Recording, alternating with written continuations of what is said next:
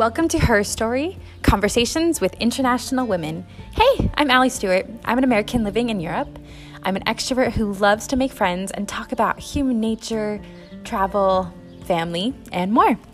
My weekly conversations will have you get to know a woman from around the world and learn her story, what makes her ordinary life extraordinary. Together, we will create a kinship and amity as we honor our differences and celebrate our similarities. So you and I, let's hear her story.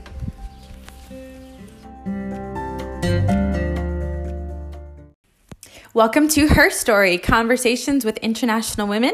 I'm your host, Allie Stewart. Today we are having another lessons learned episode. The last one was exciting and a success, and this one is all about motherhood. As I was interviewing the last four interviewees, I just loved that they all were mothers. I thought that was an exciting thing, and that they all had very deep, difficult, but beautiful experiences, as motherhood does to us, doesn't it? And so today we will be talking about pregnancy and birth and postpartum and ups and downs, breastfeeding. We'll talk about trying to live by example even through the difficult times. So hopefully you can find something that you enjoy. And for all you mothers out there, this is definitely for you. For anyone else who's interested in motherhood or who has a mother, this is also for you. So we also have a couple episodes coming up in the next few weeks. Stay tuned for more information about that at the end. The two major takeaways that I got from learning about motherhood from these amazing women are, first, our expectations are often very different than from reality. And two, living by example, living the lessons we want to teach our children through our example is better. It's so much better than just words. So here we go. I'll explain that a little bit more in detail.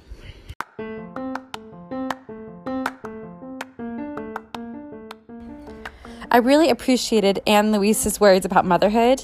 Here's what she originally thought about being a mom. I thought I was going to be the perfect mom. I had it all together. I could definitely do a better job than my mom.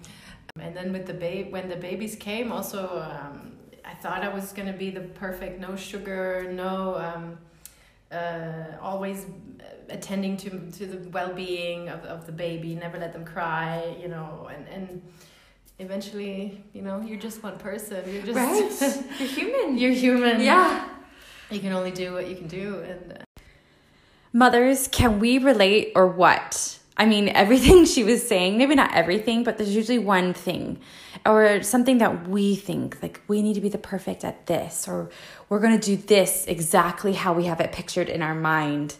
And oh my goodness, that just is not realistic. So let's hear what Anne-Louise has to say through her journey of finding out that these high expectations just couldn't be lived up to. Well, first, let's start with pregnancy. Mm-hmm. I thought pregnancy was going to be a joy. It's not. And actually I hated being pregnant. And then the birth came and I thought, well, maybe I can do that. Right. I couldn't do that either. I had high expectations for them to be smoothless, I think, or yeah, without too much medical intervention, and right, knowing what I needed to know. But obviously, but I think also it's a journey you have to go through to prepare yourself for motherhood, because motherhood is all about not knowing. We said just before that as soon as you get into a routine, something changes and you gotta adapt. You gotta be flexible. You right. Gotta, like, so it's, and nothing goes the way you plan it. So I think pregnancy and birth, it just sort of mentally prepares you for what's about to happen. Yeah.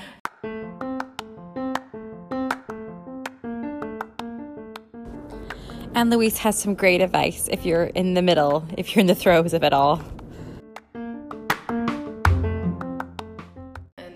And you have to remember to take care of yourself. And when I was in this, I have to be the perfect mom it was all about giving, all about being there for someone else, for my husband, for the kids, for my family, because I didn't just change my life, I also changed everybody's life. My sisters became aunts, my brother-in-law became an uncle, all the grandparents became grandparents. You know, I, in one moment, I changed everybody's life, right? I felt an enormous pressure to deliver. Right. Here's your perfect little child, right? And if you don't take care of yourself in that process, you're going to fall, you're going to crash. Right. Yeah. And that's what happened. I did crash. Yeah. And I had to go really deep before coming back out and much better on the other side. That release of her high expectations and just being happy with where she was at is what makes Anne-Louise so amazing and a wonderful mother today. She's not the only one. And that's what I love about her story is there's so many parts I was like, yes, yes, yes, I relate. And Elizabeth's story is similar too. Elizabeth was lucky enough to have a really great pregnancy. She was able to do prenatal yoga, Pilates. Then she did hypnobirthing for the birth. Unfortunately, her first daughter's birth was difficult with an episiotomy and her baby getting vacuumed out. But what was the hardest thing for her that sent her into a 6-month kind of postpartum depression was that her baby would not latch, and she'd prepared so hard for to breastfeed her baby, for feeding her own child, and she really struggled with that. I prepared myself so much with so much devotion to breastfeed that, and at last I couldn't. So It was a really bad moment, another very dark moment in my life. Mm-hmm. And with all my family, after 6 months, we chose to to call again my practitioner, my psychiatric, and start again with the tablets that helped me a lot. Good. I mean, when you need help, you must get it.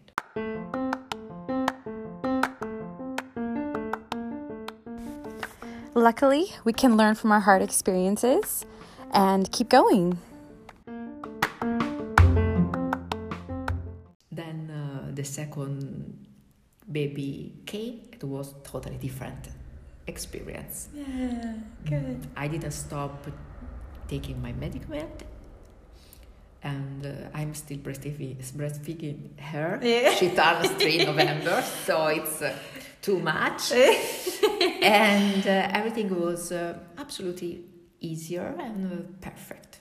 Good. So another example that after a very bad experience, you can understand, you can learn, and you can get ready for the second one. Yes. It will be surprising. Yeah, surprising. Easy. Our second takeaway is living the lessons we want to teach our children by our example. And I think all of the women, of course, exemplify this, but especially Venetia and Valentina.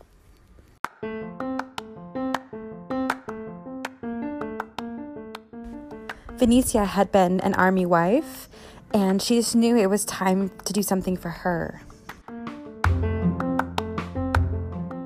So I was like, great, I actually joined after I had Anton. Yeah. So that was probably the hardest part of the whole thing, was leaving him to go to training. And so I was like, it's my time. It's my turn. You did your thing. Like, I need to do this before it's too late. I can imagine that leaving her newborn baby and not being able to cuddle and kiss him and be with him those first few weeks of birth would have been so terribly hard. And I know that Venetia did it because she believed in being an example to her son. She wanted to do something hard. She wanted to do it for herself and for her son. She does that today as well, being a physical trainer. She works hard. She believes in health, and so she acts on it. And she tries to be healthy with her family and exercise with her son as well. And so she lives what she preaches. Valentina Stoops is also an incredible example of someone who lives by example.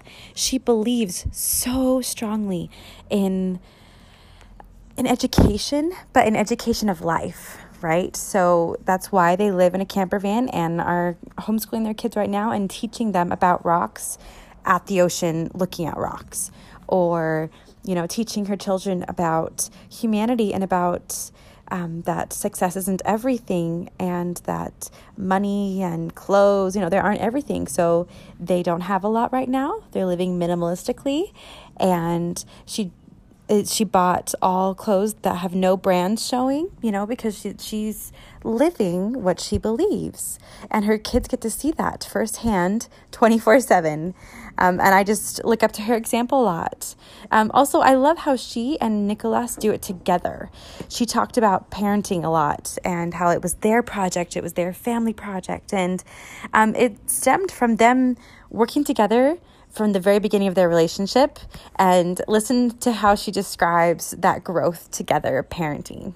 And it was nice growing together, learning together, arguing together, yeah, but somehow moving on together. I love that. Growing together, learning together, arguing together, and moving on together. I believe that motherhood is wonderful and a blessing, but it is hard. Hopefully you're able to listen to these amazing women and find some love and hope to realize that, yes, we do have high expectations, and we need to, just remember we're human and just do the best we can, and let go of the highest of high expectations and just live happily. And then also that we need to live what we believe and what we want our kids to learn. Right now, I'm really trying to eat like healthy and eating less processed foods. That's just something I want to do. I want to try to, promote and help more locally grown foods. And so I'm like, well, I need to do it, and I need to pack snacks for my kids that are like that, and just constantly be aware of, am I showing my kids through example that this is the way that this is what I believe in. So I hope you enjoyed the episode today, the podcast.